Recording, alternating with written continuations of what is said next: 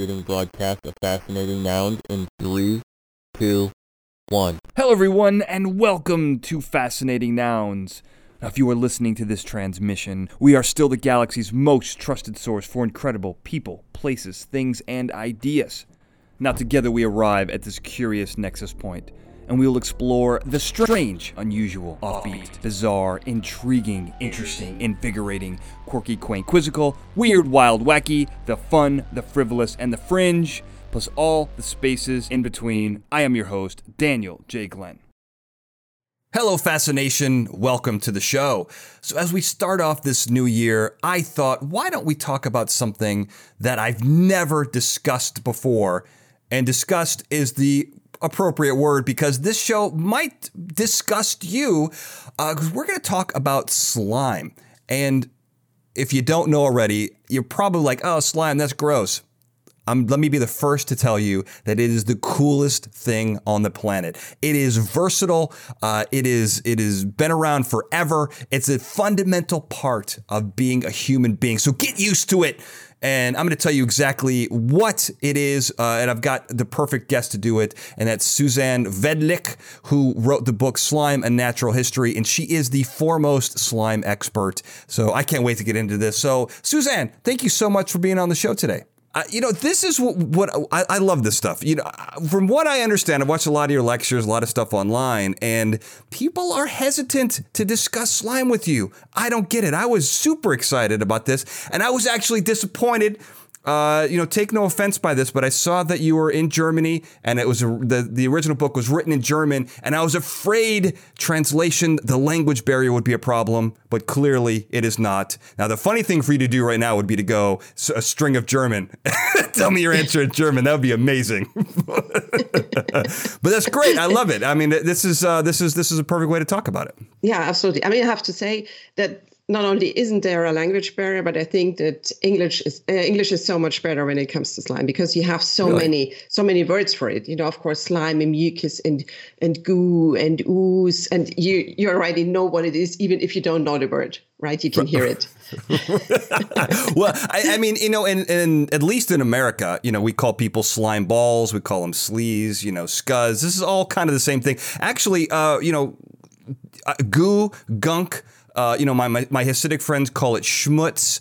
Uh, you know, you've got gelata. Uh, I got a whole list here. We're going to do this early on of what, what this is. Let me see. This is what I got from your book. Let me see if I've got a, a, a comprehensive list here. Uh, mucus, mucilage, mesoglia, marine snow, um, biological hydrogel, biological soil crust is also a slime, glycocal- glycocalyx, biofilm, biological hydrogel.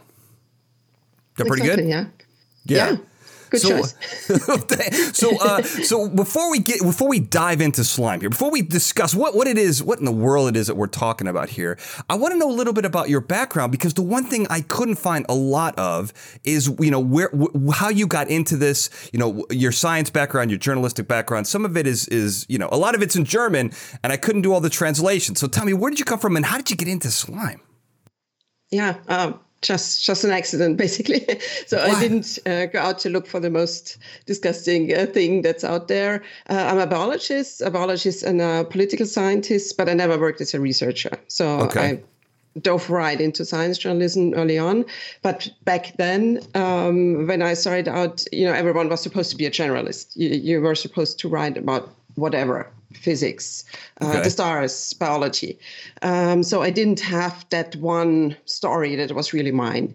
And uh, I, yeah, I, I, I stumbled over slime in a sense, uh, because uh, I read an article in, in the magazine, The New Scientist, yeah. Yeah. Uh, about snail slime. Yeah. And that was absolutely fascinating for yeah. me, because first, as a biologist, I never thought about slime before. Not as a, a thing, you know, of course, everyone knows or thinks that they know slime, sure, but not right. is is it an actual thing that you can describe?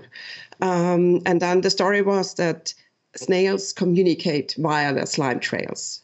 That means that, for example, males find their females because they can read foreign slime trails, and they can right. they can see from the slime what species is, is she male, is it is it is it a female, is it a male, is she healthy, is she pretty, stuff like that, and even which direction did she go. No one really knows how how they know this. How, right. do, how do you know if she went left or right? And that just stuck with me, you know. I, I, yeah, that, right. that article basically moved with me around the world um, to, to Boston and back to Germany. And I always thought, okay, I should dig deeper. I should find out if there's more. Sure. Because it seemed, it, it seemed so unlikely that only snails have uh, a cool slime, a, mm-hmm. a slime that can do stuff, mm-hmm. and everyone else ha- all has the boring stuff, the garbage slime, you know? Right, right. So there's a hierarchy of slime. So there's cool slime, and then there's the garbage slime. And you want to make sure that there's no such thing as garbage slime, that it's all has some function, some purpose uh, in the... the, the... In a sense, in a sense. I mean, I didn't know it back then.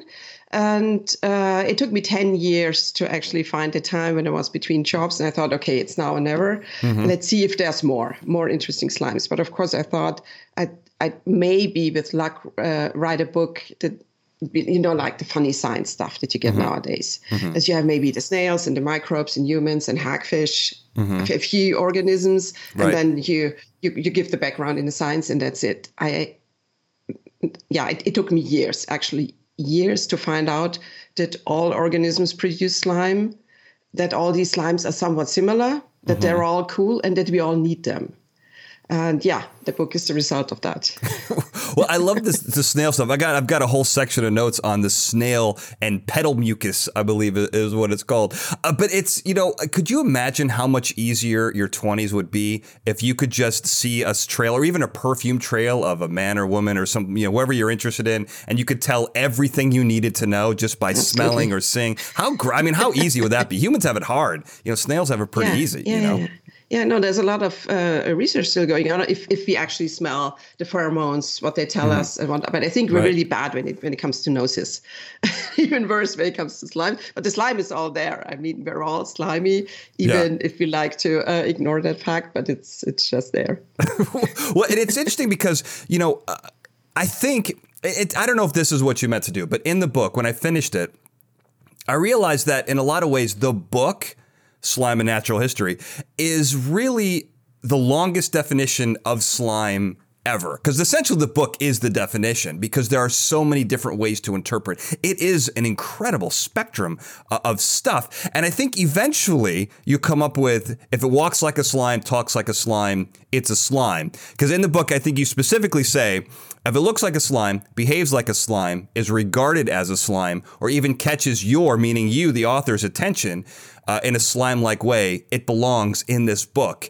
Uh, I do love that confidence, that swagger you had there, Susanne, about putting yourself in the definition as if you are, you know, the uh, king, the queen, the queen maker of slime. Um, but I like that. So tell me, how did you, I mean, how do you narrow it down, or how is it that, is it really that big? Is there a spectrum? Is that accurate? Give me something here.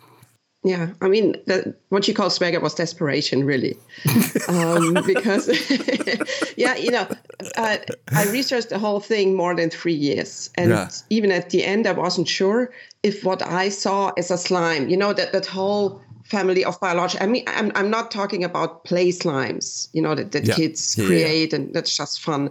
And I'm not talking about slime that's a product of de- decay. If If a biological body rots, of course, it will not go from solid to, to fluid just like that. There will be slimy phases in between, but that's just yeah. disorder. That's it's a slime that happens. It doesn't do anything. So I'm talking about all oh. those um, fascinating biological slimes, be it that microbes make them, plants, animals, or humans. And these are all similar. But I, mm-hmm. I couldn't be, back then, I couldn't be too sure about that. Because even scientists, I mean, they're human after all. Sure, right. And uh, there, there are so many papers where they say, okay, we have this new species and it's uh, producing a fascinating sticky secretion. Mm-hmm. End of story. And to me it was, okay, please tell me more because right, I need yeah. to know, is this what I would call a slime or not? But usually the, the research didn't even go there. Mm-hmm. But there were so many examples. And, you know, if, if it's sticky, if it's somewhat slimy, or I say a slimy secretion, then I right. said, okay, t- for me, that's that's enough. If if the animal uses it to, to stick to the wall or whatever, yeah. then obviously it's in that slime family. And that's sure. what I meant um, with that quote. It, it's entirely possible that someone comes along and says, okay, this one particular slime that you mentioned in the book, technically maybe it's it's not a slime. There's not enough water in it or whatever the definition would be. Right. But to me, I'm just talking about this phenomenon that all organisms produce that kind of material. Got it. Well, and, and because it's, you mentioned water, but water's key to this because essentially these things are like, like a, a slime is like ninety-nine, ninety-seven to ninety-nine percent water. I think you even, you may have, is either your quote or someone else, it says it's just stiff water. Uh, but, but it has some fascinating properties. And you also mentioned that slime is more of a characteristic than a substance, and it really represents what exists between a solid and a liquid, uh, which I love that you also put an example in your book about how someone described cats as somewhere between a solid and a liquid. And an octopus. I mean, I think an octopus mm. can fit through any opening that's the size of its beak, the only hard part on its body. So this is, you know, in some way, I mean, would you, an octopus isn't a slime, but it clearly utilizes slime. But I love this. this it's the junction between a liquid and a solid that is usable. And, and I like that you mentioned that you kind of delineated between what is a useful, purposeful slime that gives an organism an advantage in its environment versus when something breaks down or even, you know, molds in your refrigerator and just becomes gross. Um, it's not really a purpose of that. Although, let me ask you this. Wouldn't that be a slime? That's like a biofilm. So if a bunch of bacteria and fungus are on your banana or in your, you know, your, your spoiled cream cheese, that is still a slime that's a purpose, correct? Excellent point. Absolutely correct. Oh. I mean, um, the but that's not the, the decay product then, of course. So if you have okay, a tissue okay, that okay. breaks down and mm. there's a lot of water in there, and that's, of course, the octopus, like us, is actually very close to a slime. So our, our tissues, our cells, that's that's not clear water that's in there, that's bound. So mm-hmm. we have that squishy yeah. quality. It's just that we have the bones, of course, so we, we can't squeeze through. But in a sense, we're somewhat slime-like. And sure. if you have a banana that breaks down, then at first it's it's slimy, and that's that's just a slime, yeah. That's that's just rotting slime, yeah. you know, because it's not like the water flows out, it's still bound. Sure. Um, and then, of course, the microbes settle on it, and their slime is absolutely the top slime that's out there. Sure, I mean, oh, it is. Like, yeah, the that's top shelf slime. slime. That's the good stuff. Yeah. yeah. yeah I well, mean, even I have to say that, that uh, the plugs that we have on our teeth and oh, you like that stuff too. Scrubbing off twice a day. Yeah, yeah. That, that's that's a great slime. It, it doesn't look like it, but yeah. Well, what makes it? So, I mean, what makes it so great?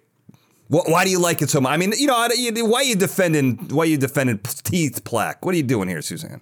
Uh, because it's highly organized. So okay. there are there are papers um, where, where scientists have actually looked into those plaques to see uh-huh. what's in there. How, how do microbes live in there? And yeah. usually we have more than one species in, in that kind of slime, and they're completely like like different, like. Yeah, like neighborhoods, you know, mm. ones uh, that, that can't tolerate oxygen, they may be deep down and there maybe the pH is, is different. Mm-hmm. And then others are on the side and they're like in circles. But we don't see that. What we see is just the gunk. It's it's gross, obviously. Mm-hmm. Mm-hmm. And you see how great it is, um, or you can deduce it from the fact that we still have to scrub it off. I right. mean, we we build rockets and whatnot and the internet sure. and everything, yeah. but still we have to use a brush to get rid of that slime because it's so resilient. It's yeah. so robust that there's, there's no way. I mean, obviously, dentists, everyone would love it if you could, could just, I don't know, swallow something and, and get rid of it. Right. But that's not possible. It's it's just too resilient. Yeah. So, I mean, I like, the, I mean, what I love about your passion for slime is how, you know, in some ways enamored, hope that's not too strong of a word, you are with the physical properties and just how prevalent slimes really are and how useful they are. Because I was going through the, and this is by no means, you know, a comprehensive list, but slime does so much cool stuff with just simple adjustments. So, for example, snails use it for movement. They use it to, to adhere to the ground, but also to slide across it. And one of your lectures, I think you describe it or quote someone as describing, it's how a one-footed animal walks on chewing gum. Is basically what, what a snail is. But jellyfish use it as a structure for, for their bodies. Frogs use it to catch prey. Um, and, and it's kind of like an adhesive, but like a chitin. I remember being at, down in, in Florida and going and seeing like the little chitins, which are mollusks that look like a, a, a long, elongated silver dollar. It's like an ellipse that just is stuck onto the rock uh, with, with a suction that I thought it had a suction cup, But it's slime, it's goo, it's hydrogel. Um, that's what's keeping it there. So lots of different properties, all based on how, you know, either what's secreted or the combination. Now that to me was fascinating. And I imagine that, that is that kind of what brought you into it, or what was your favorite part of this? Yeah, um, it was at least one of my favorite parts. I mean, okay. At first it was, of course, it, it's a thing. It's a real thing. You can describe it, and yeah. It's everywhere, and everyone uses it. Uh, and it can do amazing things. Mm. And then, of course, that whole level of why why am I, I like the first one to write a book on this, or at least a book that tries to cover all the different slime aspects right. uh, that are there. Why isn't that better known? You know, and then you look into um, what what the, what the research it, it, like the marine snails that you mentioned, like the chitons. It's it's funny in a sense that for centuries people. Man tried to figure out how those animals just stuck to the ground, stick to the ground, and you can't get them off. Yeah. And of course, everyone thought, oh, I must be a mussel or a suction cup. Right, and yeah, it, yeah. It's just slime. I mean, it's just stiff water that can do that. Right. And actually, the, these glues uh-huh. are so interesting because you have like, it's a whole new field of research where mm-hmm. they try to figure out how the animals do it, because we need better glues. Ours usually don't work underwater. Mm-hmm. Now, everyone knows that your Band-Aid fall, will fall off if you if you take a shower, for mm-hmm. example. Right. And uh, very often they are toxic, so you can't use them to uh, to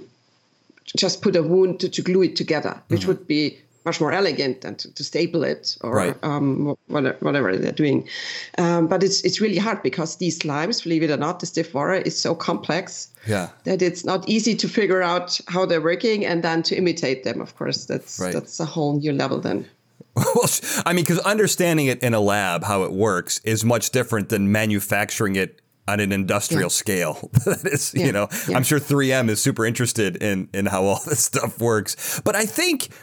You know, I think part of the reason, and you kind of go into this in your book, why why this hasn't been researched, and even why I think in some ways that people don't want to talk about your book or, or talk about this topic, is there's this almost, I'm going to call, I'm going to, I'm going to lay it out there. I'm going to say it's a slightly immature approach that slime is just gross and no one wants to hear about it. And I think it's because, you know, there's this slime. It, it, it's, it makes us, it revolts us. It, it causes, you know, revulsion. And when we see it, it's an it's a natural instinct. It's hardwired into our D N A to avoid things that are slimy. We definitely don't want to eat them, and we want to stay away from them to keep from infections. I mean, do you think that this is why people don't want to talk about it? And where do you think that that comes from? And is it even still relevant today? Yeah, it's absolutely relevant. Um, and I think because, you know, of course, slime, yes, it's a universal disgust trigger yeah. in a sense.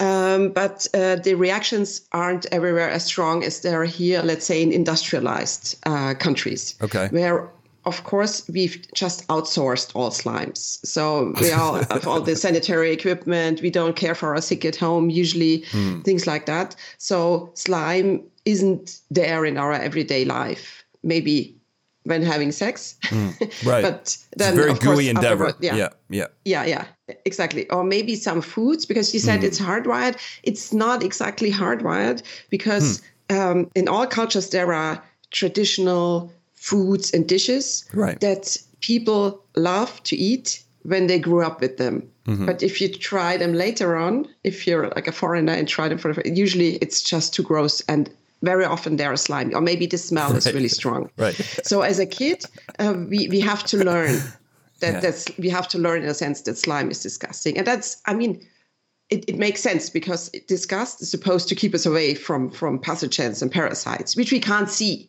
So we can't perceive them. If, if you take corona, we will all be, let's say, on a train and someone's coughing behind you. Then are you totally disgusted? I mean, of course, we're sensitized in a sense, but it would be different if you could just see the virus right, on yeah. the train. Yeah, yeah. yeah. But, but we don't have the sense uh, to see it. So we, we need the disgust to, to react to like bad smell, like slime, where very often there are microbes involved. This mm-hmm. is like a symptom of a potential contamination. Mm-hmm. But um, our disgust usually wants to go over the top. It would like to keep us away from everything that's potentially dangerous. Yeah. But then the, our everyday life we need to eat, and usually people want to have sex. Mm. So we we meet in the middle between disgust and our needs. Yeah. But in, in industrialized uh, countries, usually we don't deal with slime on an everyday basis. And I just think that our disgust is now completely over the top. It's not it's not being checked by anything. Right. And that's why we react so strongly. I mean, even like you said, or, or alluded to, that uh, many booksellers here in Germany refuse to stock the book. Which I yeah. would say isn't disgusting. Refuse. I mean, it's it's uh, it's it's not a funny book, or it's about real science, but they didn't want to have it in the shop, hmm. even though they will stock everything else. You know, no detective novel could be too gruesome, um, sure, right. or sex is not a problem, but uh, a nonfiction book on slime, oh no. Right. That's, that's one step too far. I mean, it's weird how different. Co- I mean, there's so much in what you said I want to I want to touch on, but it is weird how, you know, I mean, even in the United, I mean, the United States is the biggest. Uh, we are the biggest, uh, you know, hypocrites in the world. We'll show people getting killed uh, on television with a million guns, but sex is off. You can't see a woman's breast. It's like it's off limits. I mean, we're such a puritanical society. Uh, it doesn't make any sense. I mean, what you're saying doesn't make any sense. Well, I want to go back to this disgusting, because there's a couple of interesting things here that that, that I want to hear your thoughts on. So first of all, I. I think I think our disgust response is hardwired, but it has to be trained, which is what you're saying. And so you can, in some ways, figure out when that disgust factor should and should not kick in. And I will say, you know, I've looked at the century egg, which I think is a delicacy in China. Um, and it, I, I mean, if you want, just seeing a picture of it makes me get a gag reflex. I mean, it's I didn't grow up on it. It seems it's a delicacy. People love it. But that is something that is so foreign to what I'm used to that I think that's kind of what you're talking about as an example. And here's an interesting thing, um, because when you talk about sex, not only human sex, but in the animal kingdom, there is a lot of goo. But I was reading this article, and this is what's fascinating about human intercourse, is that we we as human beings, when we are aroused, we actually turn off a lot of those disgust factors. So things that would disgust you when you are when you're in an amorous situation, all of that shut down, which is why people are into what they're into, right? And that's fascinating that your body and your mind has evolved to a point where, as you mentioned, you can have an aversion to goo or slime, but that's turned off because, hey, we got to reproduce. If you don't, it's the end of the species. That's okay. A cool little like backdoor that your brain is, you know, that's worked out. What do you think about that? Yeah, absolutely. I mean, you, you need to survive. Right, right yeah. So it's, in, in a sense, disgust or strong feeling of disgust is a luxury. So sure, a luxury right, that, yeah. you, that you can afford to throw the meat out that looks a bit dodgy. Sure, yeah. But yeah, yeah. you wouldn't throw it out and starve then. That just means you have something else. And there was, I think, just a year or so ago, where there was a fascinating study on on, on people living in, in the Amazon region. Mm. So one community, totally remote, and so no supermarket, nothing, right, right. no fridge, no, no kitchen or anything. Right, yeah. And of course, they have to deal with with feces, animal feces, blood, mm. parasites, and if if the only water that you get is is that brown and obviously dirty river water. Mm. Then yeah, then you will drink it. We all would drink it. Right. Um, but uh, once they, they move we... to, to a city and, and they have a kitchen and some sort of hygiene and they have a supermarket, then the researchers noted that they were much more easily disgusted by things. Right. Even probably one one generation uh, moving to where you can afford it. And yeah. then if, if you live uh, in a country like, like the States or Germany, mm-hmm. then you can afford a lot of disgust. Even to a point where, I mean, I, when, when I did the research and told people that I'm writing a book on slime, even the word slime was like, oh, no, that's stupid. Really? Even the word. I mean, that's that's a bit much. That's a bit much. Yeah, I completely agree. I mean, I was excited. I, when I saw your book, I, I have a whole list of, of, you know, upcoming releases. When I saw it, I mean, it was like, as soon as I saw it, I was like, I want to. I want to talk to her. I mean, th- this is just right up my alley because it's so versatile. But I, th- that that immediate discussion, I mean, the fact that it won't even stock it in bookstores, that that is, I mean, that's a, a bridge too far. But um, but it's, you know, I, I want to talk a little bit about the science of slime because I think that it is so, it has so many unique properties and it's able to be so versatile. And I kind of want to understand why, um, because in the book, you kind of say it's, it's really water that is held together in a three D framework, meaning it connects to other molecules that in some way create what is normally a liquid and give it, kind of prop it up, you know, Weekend at Bernie style, where it's not really a, a solid, but it kind of looks like a solid. Is that a, kind of how, can you give me like this summary, uh, you know, eighth grade level, uh, for me, maybe fifth grade level of like how this, how slime actually works? Yeah, but I mean, you got it perfectly right. I mean, a, a slime or biological slime is is almost only water mm. to maybe ninety, ninety-seven, ninety-eight percent, but that is bound in a in a three D framework of molecules, huge molecules. Mm-hmm. Um, and uh, the the fascinating thing about that is if, if you think just you have a pot of water and you stir the water, yeah. I mean, you can stir it for days and weeks and it will never change its behavior. Has anyone, do you think anyone's done that? Do you think anyone has actually stirred it just to make sure that that's true? Maybe after one hundred days of stirring Probably water, it becomes ice. I don't know. There, right? Yeah. yeah. The water's still stirring. yeah. yeah. um, And, and the big difference is that if, if you take slime mm. or biological slime, then it's almost the same. It's just water with a bit of an extra, and it will change the behavior if if the stress, the mechanical stress, mm-hmm. um, acts on it. It depends on what, what's acting on it. And in our body, for example, that I find completely fascinating. Our our body can change the behavior of our slimes just by changing the environment of the slime, and then maybe it gets more sticky, it's denser or more loose. Like it's it's always a barrier, right? You know, like the mucus that we know in the gut, the airways everywhere. It's it's a barrier that can't close off completely. Well, in the gut, you, you need the nutrients to go through, but pathogens are supposed to, to stay out. And and the body, in a sense, can change that behavior. How closed off is that barrier, or mm-hmm. how open is it? Mm-hmm. And and that's the beauty of slime, really. I mean, it is fascinating. I mean, the thing I like about it is, you know, I do this other podcast about pop culture science. And so one of the guys I have on the show, he's an expert in foam. And foam, mm-hmm. sand, and hydrogels all share the same universal property, which is they look like one thing but act like another. You know, uh, foam looks like a solid but acts like a liquid. Uh, um, wait, no, is a liquid but acts like a solid. Uh, sand is made up of solid particles, but acts like a liquid.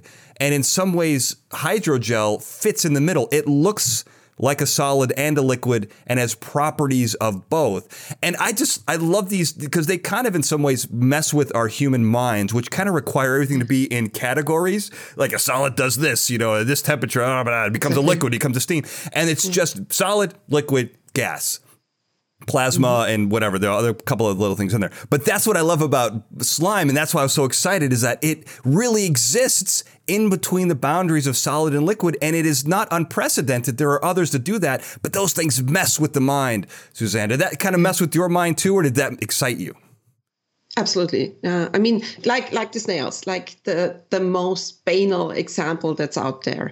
The snail is yeah. crawling. Or you, you might think it's, I love it's the so snail. Trivial. No, no, I but, love the snail. Yeah. I think it's cool. I, to call it banal, I mean, I think it's it's it, when you really break it down, in some ways, we're going to get to it in a second. It, it is one of the most fascinating creatures because it can do so much with it. It it utilizes it in such incredible ways. So I want to defend the snail. I'm pro snail, Susanne. Uh, so I'm on your yeah, side. I, I'm, yeah, yeah, absolutely. Uh, me too. It's just that if you, you know, you see it in the garden and you see the yeah. slime trail and it's maybe already drying out mm-hmm. or breaking up. Yeah. And it, yeah, it, it's, it doesn't look like much. Mm-mm. And that uh, maybe weeks later, another snail can come along and, and read who went there and where did she go and do I like her? Right. That's just mind blowing to me. Well, I mean, what, uh, well, I, let, let's get into snails. I wanted to talk a little bit about, um, about uh, slime and pop culture, but we may, maybe we'll save that for a little bit later on because that's a whole part of your book. But let's let's talk about let's talk about snails um, because, you know, you have this. I mean, I think that they're kind of the poster child for slime, right? They have this petal mucus. Um, you know, they can detect all of these different things. So in what ways can they really? First of all, what is an attractive snail? I mean, are we talking eye stalk length? Are we talking size? Like, w- w- I mean, in your opinion, as a human, what makes an attractive snail? Yeah, I mean, I'm I'm not the judge here. It seems that males like well-rounded females. Sure, okay. Without parasites. Sure. And, and they, they, they see that on slime. You know, sure. If she leaves some, I don't know, whatever it is that she leaves, larvae, whatever, right. um, then probably she's not too attractive. Sure, but right. yeah, they like broad broad trails. Okay. All right. I mean, so maybe, you know, maybe this is universal in the animal kingdom. A well-rounded, parasite-free mate is kind of what we're all, isn't that, isn't that what we're all looking for, good. Susanne? That's kind of what we're all. Yeah, what, in a sense, especially the parasite. Well, I mean, we're looking, I mean, here's a great story. I, I have to tell this story uh, along the lines here. This is from your book. And you can, ex- I'm going to give uh, just rough details. I want you to tell the story. But, you know, about the, I think it's the male rough periwinkle, and they outnumber females. I think it's twenty to one or something like that. And so tell me what happens when the female has eggs and too many people are knocking on the door trying to get her attention. How does that, does she kind of counteract that? Uh, it seems that the females are able to to change their slimes. Mm. So that's, in a sense, a neutral slime, so that you can't read anything. It doesn't give anything away. Right. And uh, what's surprising to me is that the males haven't figured that out. So it, they're, they're, they're trying to look for messages, sure. and it seems that they end up following each other. Yeah. And um, unless there's uh, some new studies out there that I haven't uh, read yet, yeah. it's the species where researchers found the most unsuccessful and probably rather frustrating attempts to mate between males that only then found out that uh, no, doesn't work. Right. Right. I mean, I, this is, I mean, I love this story because, I mean, it's a perfect way for the female to kind of, you know, get the guys off her tail, uh, so little yeah. bit literally and figuratively, but also that the guys haven't figured it out. I mean, that's, you know, yeah. maybe male stupidity is, again, another universal trait where, you know, you become so one track minded that you're like, I'm going after this thing, and you don't figure it out. You're, yeah. the, the, the logic doesn't kick in where you say, hold on, no, what no. what am I chasing? Is it the right? Is this right for me? You yeah. know, uh, I, I love that that, that story. Um, so another one, you the uh, the um, the hagfish is another great another great slimy creature who, if I remember correctly, can when it's in in da- when it's being when it's put in danger by a shark, let's say, it can shoot out a gob of slime that is so thick and viscous that it can actually choke a shark. And it's used mm. as a, a defense mechanism that, you know, that I think there's there's people that are, you know, using trying to replicate that slime for military purposes. Uh, is this mm. accurate? And, and why, what makes this slime so special? Yeah, it's really, uh, I mean, I've I've touched it, had it in my hands, and it feels like like a more like a textile. You, you can lift it up and you have it like in your shirt, hands. You mean like and then if, if like... yeah, and, and, and if you drop it, it will still stay here. You, you can't wash it off, so Whoa. you need to rub it off. Wow! Um, and it's so sticky and it's so heavy. Yeah. And it's I I think the secret is that they produce like a, a special fiber that, as far as I'm aware, no one else has. Uh-huh. And they're not actually shooting out the slime, just these fibers. Uh, they, they store them um, in their skin. Yeah. And they're like these, these spindles where you have like a wool wool thread wrapped up really? tightly. Yeah, and then they shoot it out and it will unravel and bind right away so much water that it's like a cloud of slime. And you can, I mean, anyone can, uh, you can Google it. Sure, and yeah, there are, you sure can. Um, Um, and you will see like hagfish and shark, yeah. like the shark trying to bite or eat the hagfish. Mm-hmm. And then it just backs off and it has like, you see, it's like like a cloud around its head and the mouth, and the mouth stays stays open, and then the shark just swims off. And I'm not sure if, if it gets rid of it. I mean, I've touched that slime and it's so sticky wow. and so heavy. I, I wouldn't know how a fish could get rid of it. No idea. Well, they like couldn't like what sneeze happened? it out. You're saying like you you think it's almost like Spider-Man where it shot this web on the shark's head and that's the end of the shark. You can't get rid of it. It, it, it looks it looks like a gag. And I don't think that it wow. will dissolve um very soon, because even the, the, sla- the snail slime will stay for weeks. So that much thicker slime, yeah, no, no idea. Wow, well, what the shark did then. Well, and what's interesting about slime, just to go, let, let, you know, I'm jumping around here. I don't mean to, but I want to go back in the evolutionary time scale. So I did this great interview with a guy named Henry Gee, who wrote a book that is uh, twelve. It's twelve chapters, and it basically walks you through the history of life on Earth. And he, you know, it's very fast forward. But what I like is he kind of talks about the important things in each kind of era. And in your book, you talk about how slime may be one of the oldest forms of not really life, but the basically the original thing. Like after, once you start having unicellular cellular creatures, they kind of get together. And when they get together, they create these films. So tell me about how, like how important slime was in the early a, like the early days of life and how that evolved to, you know, to be, I think you talk about the slime era. It's like, you know, it's, they were, it was really defined that time. I mean, like, like we talked about before, the microbes and their super duper slime. Yeah. I mean, they had like billions of years before any multicellular animal showed up. Right. Right. And they used slime probably very early, if not right from the beginning. So I talked to researchers about that. And I mean, there, there's no imprint of that slime. So no one knows when they started using it. Mm. But uh, I mean, like like I said before, slime can happen in nature as well. Right. You have maybe some clay minerals, and if they're in seawater, they can produce some sort of, of slime. And if the first microbes were in there, it was would have been a great protection. Or maybe they started doing it themselves. Sure. uh, because it, it's only water, right? Still right, water. Right, so you right. need just some molecules to bind that water. Yeah. And then you have this great protective coat around you. And then these microbes, of course, rather, yeah, rather early started gluing themselves together in a community and be protected like they do nowadays. Like the microbes we have in our body, but I mean, cavities, that's a problem, obviously. But if you have them in your body and they produce those slimes, those biofilms, it's just incredibly hard to get rid of them because this is like a bunker. This is like a slime bunker. And, and they used it for billions of years, basically. And then the first um, multicellular animals showed up and probably just like it's the case with our own body, mm-hmm.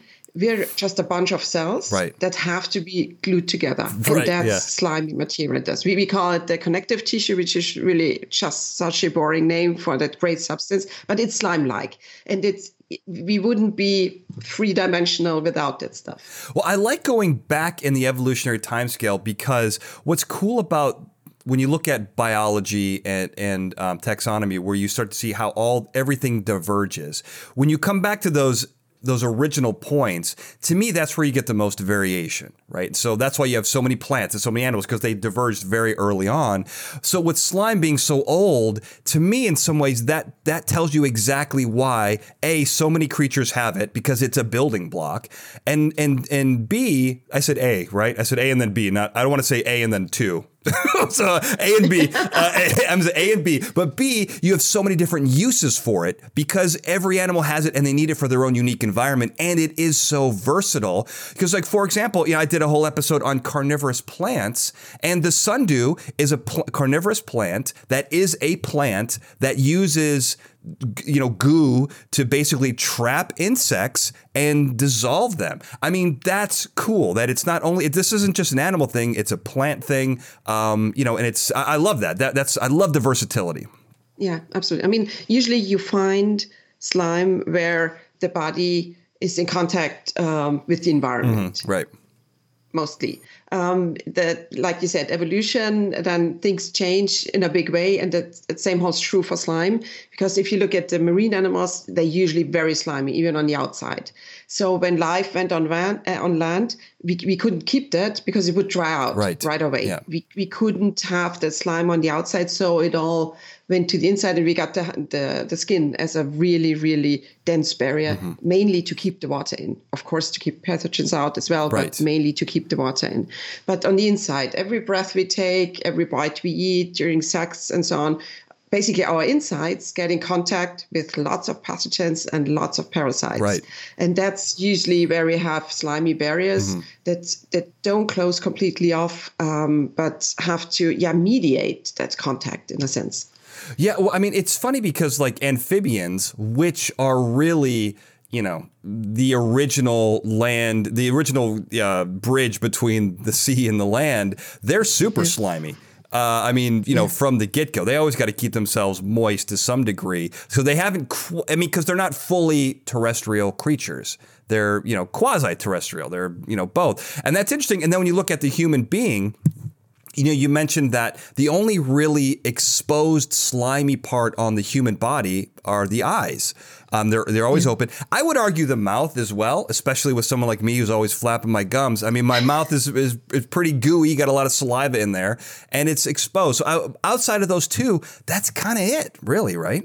Yeah, that's it. And even on, on the eyes, on the surface of the eyes, there's this slime layer. Yeah. And then on top of that, we have like a lipid layer that's like a, a fat, a fatty substance that, that keeps the water in. Even on the ice, it's such a tiny surface, right. But even that can't be exposed all the time. Right. I mean, it, and that's, it's crazy, but I mean, that's, that is the difference. And you look at like, a, you know, a barracuda, which are, they're incredibly fast, but they are, comp- they're covered in slime to give the, basically to reduce friction between their body and water. And you don't think that yeah. there would be a lot, but that gives them quite an advantage from a speed standpoint.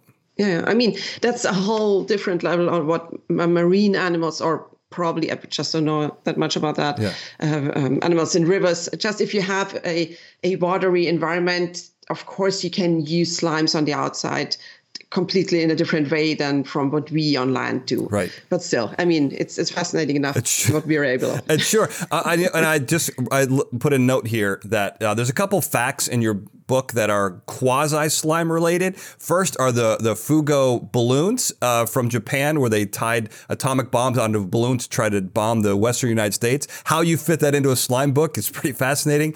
Uh, and the other one is that sea cucumbers breathe through their anuses.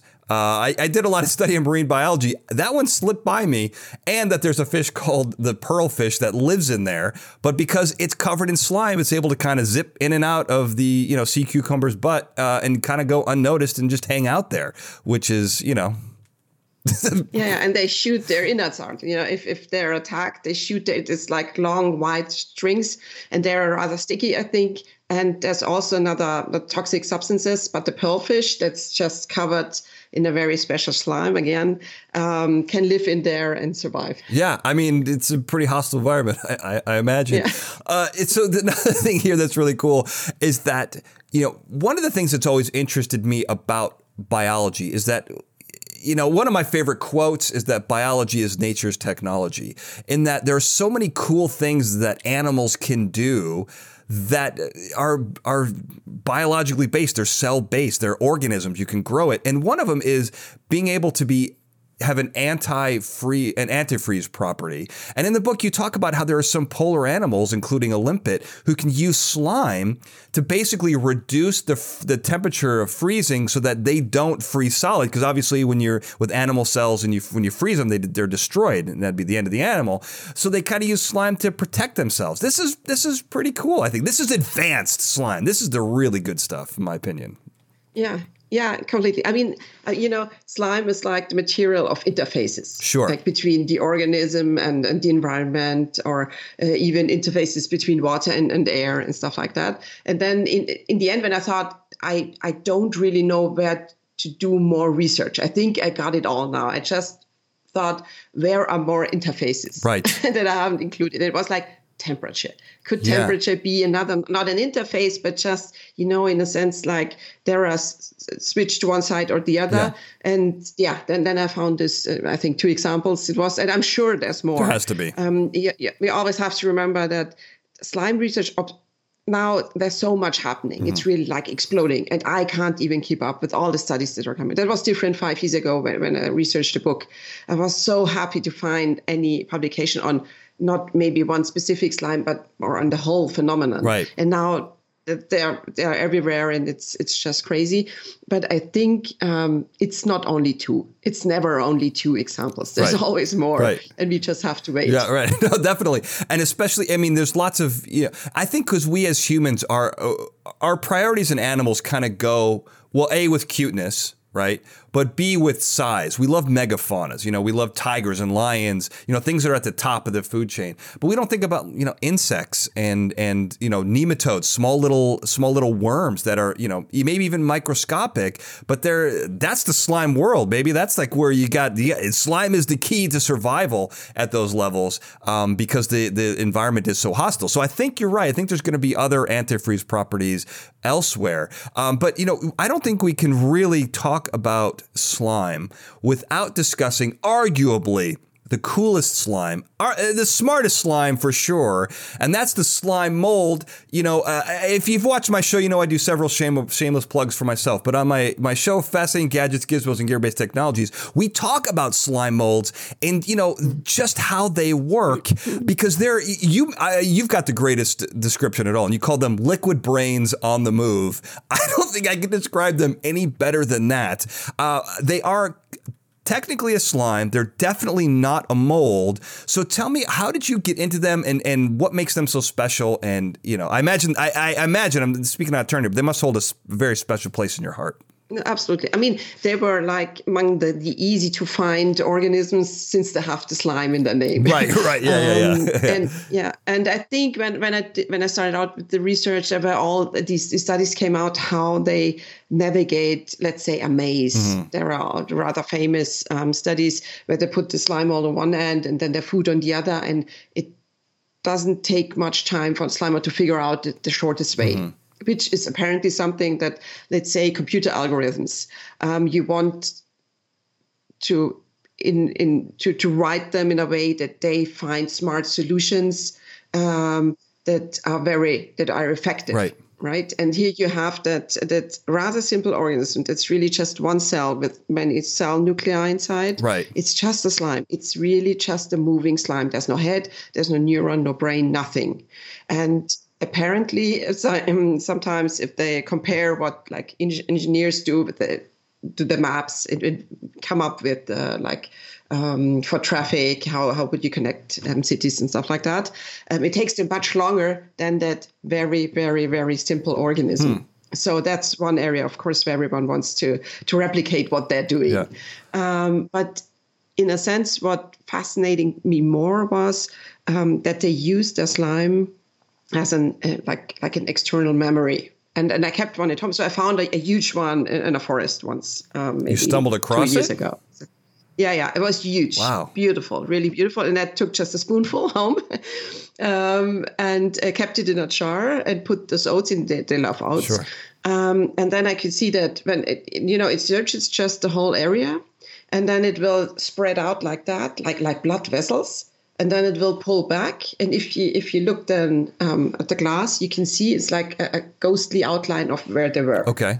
It's just like the tiniest structures. Yeah. And that's the slime. They leave a slime behind um, that dries out, but it stays there. It looks like like a tree without leaves. And when the slime will comes again to the same place, it will recognize its own slime and know, okay, there's no food here. I've been here before. Mm. And we'll just move on. And these, wow. these slime trails, they're like like a spatial memory, sure. you know? Yeah. So it doesn't have to search the same area again and again. Yeah. And again, this is an organism that couldn't be more simple. Not a single neuron or anything. Right. And still it's capable of doing that.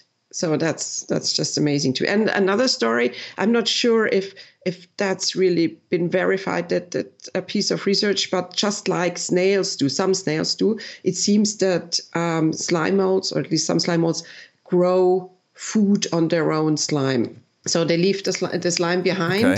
and it's it's manufactured in a way that it, it's apparently very beneficial to whatever it is that they're eating, maybe some yeast mm. or stuff like that. And when they come around again, they can eat it. And that's what limpets do as well, some limpets at least. So they have their own slime garden.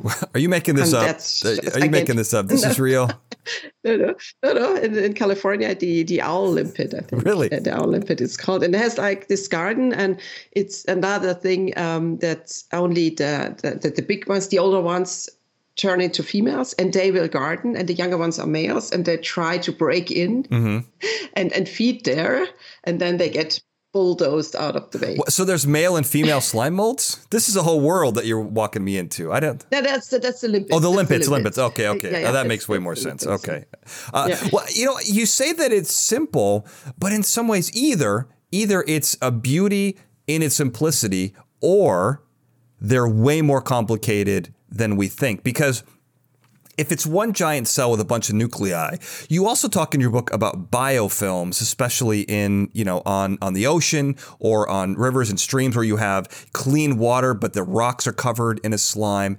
And those are really a network of bacteria working together kind of in unison at a level that we as humans can't quite understand, uh, all the chemistry going on there. And maybe slime molds work in that same way, because the way you're talking, I, I'm just going to extend your computer metaphor a little bit, because it they leave leave that slime on the outside, and that's almost like spatial memory. It's like a hard drive. It's like a biological hard drive. But maybe these slime molds are working like a computer board, and that each nuclei is, you know, their their own little electrode or whatever that's on a computer board making the process, you know, processing individually, the individual processors. But the slime itself represents the computer chip, where all these impulses are kind of passed along. And in some ways, then then it would be a rudimentary computer, because it is doing, you know, calculations. It's, it's it works like an algorithm. I mean, to me, there is so much more going on here that I I think it looks simple, but this is, to me, these are, are creatures that you really have to to to explore, because it's, they have, you know, they have this this they have a memory. And one last thing, they can even pass on that experience like a thumb drive. Uh, if another slime mold either um, envelops them or, or even touches the slime, they can read the slime. And then if you take over another slime mold, now you have their memory. There's a lot going on here, Suzanne. How dare you say that yeah. they're simple? These might be the smartest no, no, no. creatures they on the planet. Simple. They look simple. They look simple. I mean, what, what, what uh, I really, but I think the, the consequence is um, then when, when we study organisms like slime sure. molds, um, that we run into trouble if we try to continue define things like intelligence the way we've always mm-hmm. we've always done. Right. Because as it happens, um, intelligence was always defined by having a huge brain, like a huge center uh, of of neurons. Um, and then you have organisms, of course, like um, like an octopus uh, that doesn't have a brain like we have, but it's it's spread all it's, over yeah, the body. Like eight brains. It makes, yeah, that's crazy. Yeah, it, yeah. it makes incredibly smart decisions. And now you get something like uh, like a slime mold that's very efficient, smart in a sense, but not intelligent according to that old definition. Mm-hmm. So that's that's really the beauty in it, that you have that completely different, in, in a sense, alien organism. Mm-hmm. And it, it torpedoes just everything we've we've held onto. We're special and we're intelligent. Sure. So intelligence means you need to have a big brain. Right. And an animal with a small brain, it can't be intelligent. Yeah, right. That's gone. Well, I think human beings are probably the most self-centered organisms ever to be on planet Earth, because not only do we define everything based on us, we also, you know, in some of your lectures, and it's not just you, it's a lot of people who discuss the the cool things in nature, you almost have to, especially when something's endangered, right? You almost have to say, well, hold on, let's save this thing, not because it should be saved, not because biodiversity is extraordinarily important to everything on the planet. We have to say, oh, well, this can benefit humans by A, B, C, or D, right? I mean, that that's where we are, yeah. you know, and I think that that's like, that's an inherent hardwired problem with human beings. But you're right. I mean, they are...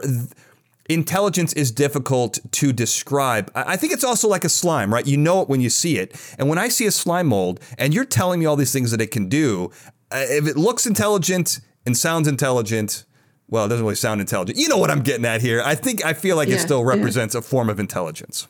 Yeah, yeah, absolutely. And I have to say that, uh, I mean, obviously, I still write as a journalist a lot about about slime and the new slime studies and whatever.